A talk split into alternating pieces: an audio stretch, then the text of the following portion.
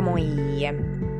Hei, tänään mä halusin tulla tänne puhumaan luovuudesta ja siitä, että kuinka tärkeää meidän on välillä muistaa päästä irti sellaisesta vastausten etsimisestä ja semmoisesta totuuden etsimisestä meidän mielen kautta ja oikeasti vaan alkaa luomaan ja, ja elämään tässä fyysisessä todellisuudessa. Eli Ootko huomannut tällaisen ilmiön, että jos sulla on sama musiikkimaku jonkun ihmisen kanssa, jonkun semmoisen ihmisen kanssa, kenen kanssa, ketä sä et tunne esimerkiksi entuudestaan, ja sitten kun te alatte juttelemaan siitä musiikista, niin vaikka te ette tosiaan olisi aikaisemmin tavannut, niin teidän välille muodostuu tosi helposti semmoinen välitön yhteys. Tai sitten jos on vaikka tällaisissa juhlissa on, on joukko ihmisiä, jotka ei tunne entuudestaan toisiaan, ja siinä on vähän semmoinen vaivautunut, väkinäinen tunnelma, niin heti kun näille ihmisille annetaan joku tämmöinen luova tehtävä, eli heidän pitää vaikka luoda yhdessä jotain, tai sitten annetaan joku tämmöinen peli tai leikki, niin silloin kun nämä ihmiset alkaa luomaan jotain yhdessä, niin se ilmapiiri heti avautuu ja rentoutuu ja ne semmoiset muurit ihmisten välillä katoa. Versus silloin, jos tämmöiset vieraat ihmiset laitetaan istumaan esimerkiksi johonkin ruokapöytään keskenään ihan vaan, vaan keskustelemaan, niin silloin se ilmapiiri jää helposti semmoiseksi aika väkinäiseksi. Koska silloin kun me ollaan tämmöisessä mm, keskustelutilanteessa, niin me ollaan tosi pitkälti meidän mielessä. Eli me ilmastaan sellaisia asioita, joita meidän mielessä liikkuu. Ja silloin kun me ollaan meidän mielessä, niin me ollaan tosi helposti joko tulevaisuudessa tai menneisyydessä. Eli meidän on vaikeampi olla läsnä täysin tässä hetkessä. Eli me puhutaan siitä, että mitä me ollaan tehty eilen, mitä me tullaan tekemään huomenna, miten me haluttaisiin asiat tois toisin, mitä meidän naapurin Sirpa nykyään touhuaa ja, ja, ja ihan, ihan tällaisia asioita. Ja tällaisissa hetkissä ei tapahdu itse asiassa fyysisessä todellisuudessa mitään. Eli me kierrätetään sitä, mitä meidän mielessä on. Ja mä en sano, että olisi väärin tai paha juttu, eli keskustelu ja, ja tämmöinen puhuminen ja muuta, niin tämä on, tää on meidän ihmisten keskeinen tapa olla kanssakäymisissä toistemme kanssa. Ja keskustelut voi olla parhaimmillaan tosi kivoja ja avartavia ja myöskin semmoisia yhteyden luojia, jos sattuu, sattuu hyvää juttu seuraa.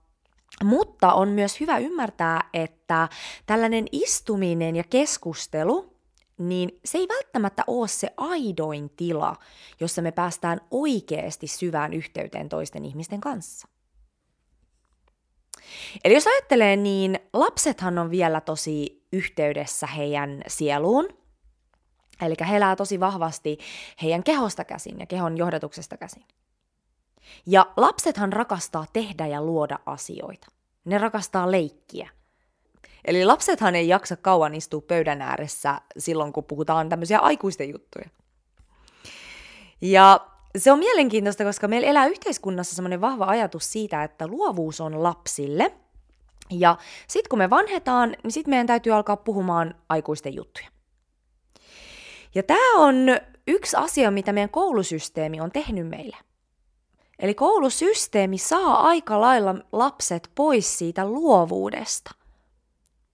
Ja luovuus on oikeasti meidän ihmisten todellinen luonto. Eli koulusysteemi saa tosi vahvasti ihmiset pois siitä luovuudesta. Eli koulussahan päntätään kaiken maailman konsepteja ja teorioita mielen kautta.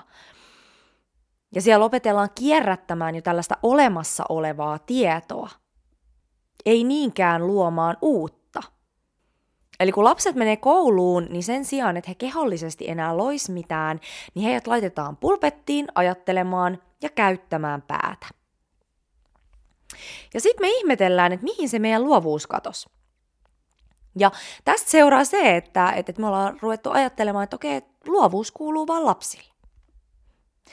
Eli meitä on systemaattisesti puskettu elämään meidän mielestä käsin näissä systeemeissä, missä me ollaan. Ja silloin kun me eletään meidän mielestä käsin, niin se lisää tämmöistä erillisyyden kokemusta. Sä oot väärässä, mä oon oikeassa, sun näkemys on väärä, mun on oikea, mä tiedän enemmän kuin sä, ja niin edelleen. Ja muutenkin, silloin kun me ollaan mielessä, niin me ollaan helpommin meidän ekossa. Vaikka tosiasiassa elämä on ja tapahtuu tässä ja nyt. Mitä me halutaan tehdä ja ilmaista tämän fyysisen kehon kautta? Tämän fyysisen kehon kautta, joka meille on annettu. Sitä varten. Eli jos me vaan ajatellaan meidän elämä läpi, niin ei me silloin oikeasti eletä tätä elämää täysillä. Ja mieli on tietysti tärkeä, eli se, se, sen takia se on annettu meille. Mutta sitä voi käyttää, just niin kuin viime jaksossakin puhuttiin, niin palvelemaan sitä, mitä ikinä me halutaan luoda. Eli sitä voi käyttää huomion ohjaamiseen, toiminnan suunnitteluun, mutta jos me vaan jäädään pyörittelemään tämmöisiä erilaisia konsepteja ilman, että me laitetaan ne käytäntöön tai hyödytään niistä käytännössä, niin, niin se ei ole se, mihin meidät ihmiset on tarkoitettu. Tämän takia monien ihmisten keho menee rikki, koska me istutaan niin paljon. Eli me ollaan oikeasti synnytty tänne luomaan asioita.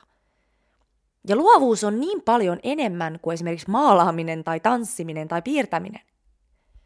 Eli luovuus on sitä, että sä ilmennät fyysisessä todellisuudessa itsees ja sun lahjoja. Ja sä tuot tähän fyysiseen todellisuuteen jotain, mikä ei ole vielä olemassa. Eli mitä haluaa virrata sun läpi kussakin hetkessä? Ja miten sä voit tuoda sen tähän todellisuuteen? Eli luovuus on sitä, että sä uskallat tuoda just ne sun ainutlaatuiset värit ja olemuksen ja lahjat esiin muiden saataville tai nähtäville. Olisit kyse yrityksen luomisesta, tanssimisesta, kirjan kirjoittamisesta, mökin rakentamisesta, YouTube-kanavan perustamisesta, mikä ikinä sulle on sen semmoinen luovuuden väylä, mitä sä voit tuottaa muille. Ja mä jotenkin näen, että me ollaan tällä hetkellä tällaisessa luovuuden risteyskohdassa, jossa me ollaan palaamassa takaisin sinne meidän oman luovuuden lähteelle. Ja mä näen, että tulevaisuudessa me tullaan kokoontumaan yhä enemmissä määrin yhteen oikeasti tekemään ja luomaan asioita. Ja tämä liittyy myös tähän kollektiiviseen muutokseen, jossa me ollaan tällä hetkellä. Eli feminiinienergia nostaa päätään, siitä puhutaan paljon. Ja feminiinisyyteen liittyy just tunteet, kehollisuus ja luovuus. Ja tämä ihan sama nähdään myös human designissa – Eli tämä uusi taustaenergia, josta mä oon täällä paljon puhunut, joka alkaa kunnolla vuonna 2027, niin se suosii oikean aivolohkon, eli sen meidän kokonaisvaltaisen aivolohkon, eli sen luovan puolen ominaisuuksia. Eli näissä vanhoissa energioissa taas hallitsee enemmän se vasen aivolohko. Ja semmoinen suunnitelmallisuus ja strategisuus, niin, niin se oli suotuisaa. Mutta tämä uusi aika, niin tämä suosii enemmän sellaista hetkestä käsin luomista. Ja itsensä ilmaisua. Eli human designissa kuvataan just tätä uutta aikaa sellaisena luovuuden aikana. Eli tulevaisuuden ihminen tulee elämään ja luomaan paljon vahvemmin tästä hetkestä ja tämän hetken tunteesta käsin. Ja silloin kun nämä energiat muuttuu, niin meidän on koko ajan vaan vaikeampi ja vaikeampi suunnitella hirveän pitkälle. Moni on jo varmaan huomannut tämän ilmiön. Eli me koko ajan eletään yhä enemmän ja enemmän tästä hetkestä käsin. Ja me luodaan ja luotetaan paljon vahvemmin nykyhetkestä käsin. Mitä tässä hetkessä on elossa? Miten tietoisuus haluaa ilmaista itseään tässä hetkessä mun kautta? Eli niin kuin sanoin, niin me ihmiset ollaan synnytty tänne luomaan asioita ja ilmentämään itseämme, sitä meidän ainutlaatuisuutta. Me ollaan luovia olentoja. Tästä syystä meille on kaikille annettu nämä tietyt osaamisalueet ja lahjat ja ominaisuudet. Ja silloin kun me ollaan tällaisessa ihanassa luovassa flowssa, niin tämä saa jo itsessään meidät täysillä tähän hetkeen. Eli luominenhan on itse asiassa ihan tällaista ultimaattisinta meditaatiota. Kun sä luot jotain, niin sä annat sen universumin tai maailman hengen ilmaista itseään sun läpi. Sä virratat sitä sun läpi. Oli se sitten ideoiden muodossa tai just esimerkiksi vaikka maalauksen muodossa tai, tai, tai mitä vaan. Tai puheen muodossa. mikä ikinä se sun juttu on. Eli sä tuot tähän maailmaan jotain sellaista, mitä täällä ei ole vielä ollut olemassa. Koska täällä ei ole ketään muuta sun kaltaista. Eli tämä maailma, jossa me ollaan eletty, niin tämä ei ole kannustanut tämmöiseen aitoon luovuuteen. Eli meidän koulutusjärjestelmä on just pohjautunut pitkälti siihen mielen täyttämiseen tämmöisillä erilaisilla konsepteilla, teorioilla ja toisten luovuuden kopioimisella. Eli me kannetaan kollektiivisesti aika paljon blokkeja siellä meidän luovuuden, luovuuden edessä. Eli sen sijaan, että me lähdetään itse luomaan, niin me mieluummin lähdetään kopioimaan sitä, miten muut on jo asiat tehnyt. Mä itse huomasin tämän, tämän tota, silloin, kun mä aloitin mun yrittäjyyden polun. Eli alussa tuntui, että kaikki antoi jotain neuvoja, että miten sun kannattaa markkinoida, ja tämä on se strategia, millä sun kannattaa edetä, ja, ja tämä on se sosiaalinen media tyyli, miten sun kannattaa tehdä asiat, ja näin poispäin. Ja silloin mä osallistuinkin aika moniin tämmöisiin webinaareihin, että, että miten lyödä, löy, luoda joku tämmöinen täydellinen markkinointikampanja tai strategia tai muuta. Mutta mä koin nämä joka kerta tosi väkinäisinä. Mä, mä, en vaan, mä en vaan pystynyt tehdä niitä asioita ää, samalla tavalla, mitä näissä webinaareissa sanottiin. Se tuntui semmoiselta huijaukselta. Ja sitten mä pikkuhiljaa tajusin, että tämä ei ole mun tapa markkinoida. Tämä on toiminut jollain muulla, mutta tämä ei ole mun näköistä. Ja jos mä lähden tätä kopioimaan, tätä jonkun muun tapaa, niin se ei tunnu aidolta mulle, mikä tarkoittaa sitä, että se energia ei virtaa vapaasti, mikä tarkoittaa sitä, että se ei toimi mun kohdalla. Koska koko ajan enemmän ja enemmän ihmiset ostaa enemmänkin energiaa, mikä siellä on sen niiden sanojen takana se energia tai minkälainen energia jostain sivustosta tulee, koska meidän intuitio koko ajan vahvistuu, niin me ostetaan myös nykyään paljon enemmän intuitiivisesti. Ja aitous on paljon korkeavärähtelyisempää kuin se, että sä kopioit jotain muita. Mutta joka tapauksessa niin meidät on koulutettu toimimaan tosi vahvasti sieltä meidän mielen kautta. Ja sitten me ihmetellään, että minkä ihmeen takia meidän elämässä ei mikään muutu. Mutta mikään ei voi muuttua ennen kuin me tuodaan asiat käytäntöön, fyysiselle tasolle. Eli luovuus on sitä, että sä pystyt tuomaan ne sun ainutlaatuiset ideat, jotka sun läpi virtaa, fyysiseen todellisuuteen. Oli tosiaan kyse maalauksesta, talonrakentamisesta tai bisnesideasta. Ja yksi asia, mikä meitä estää myöskin vahvasti etenemästä ja, ja, ja ryhtymästä toimiin, on se, että me jäädä, jäädään helposti etsimään jotain sellaista yhtä täydellistä vastausta, joka saa meidän mielen tyytyväiseksi. Tai me kuvitellaan, että se saa meidän mielen tyytyväiseksi. Ja tätä myöten se saisi meidät muka toimimaan. Mutta tosiasiassa, mitä elämään tulee, niin yhtä oikeata vastausta ei ole olemassakaan. Ja se ei ole mikään ihme, että ihmisillä on tällainen taipumus etsiä sitä yhtä oikeaa vastausta, koska tämä on myöskin se, että mihin meidät on esimerkiksi koulussa ehdollistettu. Eli meidän aivot on ohjelmoitu etsimään oikeita vastauksia, eikö vaan? Eli esimerkiksi kokeissa koulussa, niin siellähän haetaan suurimmaksi osaksi niin yhtä oikeaa vastausta. Ja sitten kun sä laitat sinne sen niin sanotun oikean vastauksen, joka on imuroitu alun perinkin jo, jo jonkun toisen tahon kirjoittamasta kirjasta, niin sit sä saat hyvän arvosanan. Ja tästä seuraa se, että, että me koitetaan meidän elämässäkin löytää se yksi oikea vastaus kaikkeen.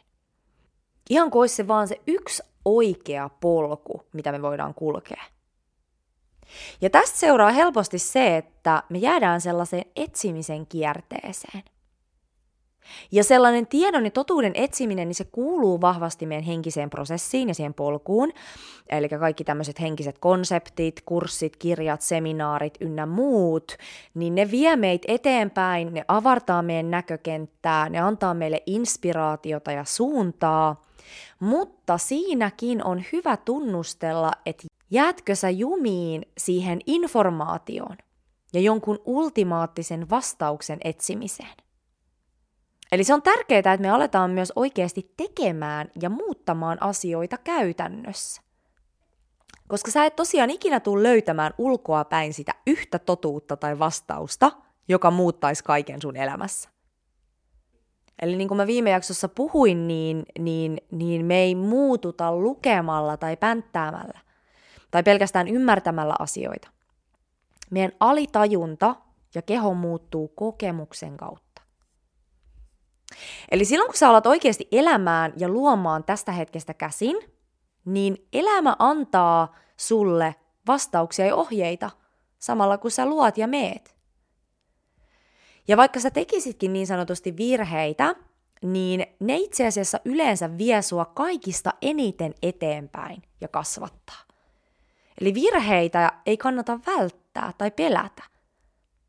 Eli lopulta kaikki se, mikä sulle kuuluu oikeasti elämässä sun sielulle, niin se haluaa myös tulla sun elämään.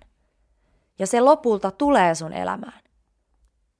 Ja mitä rohkeammin sä uskallat heittäytyä ja avautua elämälle, ja myös niille haasteille, joita elämä sun eteen tuo, niin sitä helpommin nämä asiat löytää sut. Ja monesti myös tällaiset haasteelliset ja niin sanotut tämmöiset negatiiviset kokemukset, niin ne kuuluu meidän sielun opetussuunnitelmaan. Eli ei kannata tavoitella sellaista ultimaattista jatkuvaa flow-tilaa, koska se ei ole realistista. Eli välillä me ollaan elämässä semmoisessa isossa flowssa ja välillä me ollaan vähän epäflowssa ja hakusessa. Eli tämä on elämän luonnollinen prosessi. Eli se, mitä mä halusin tällä jaksolla ilmaista, on se, että uskalla elää. Uskalla tarttua toimeen. Uskalla ottaa vähän riskejä.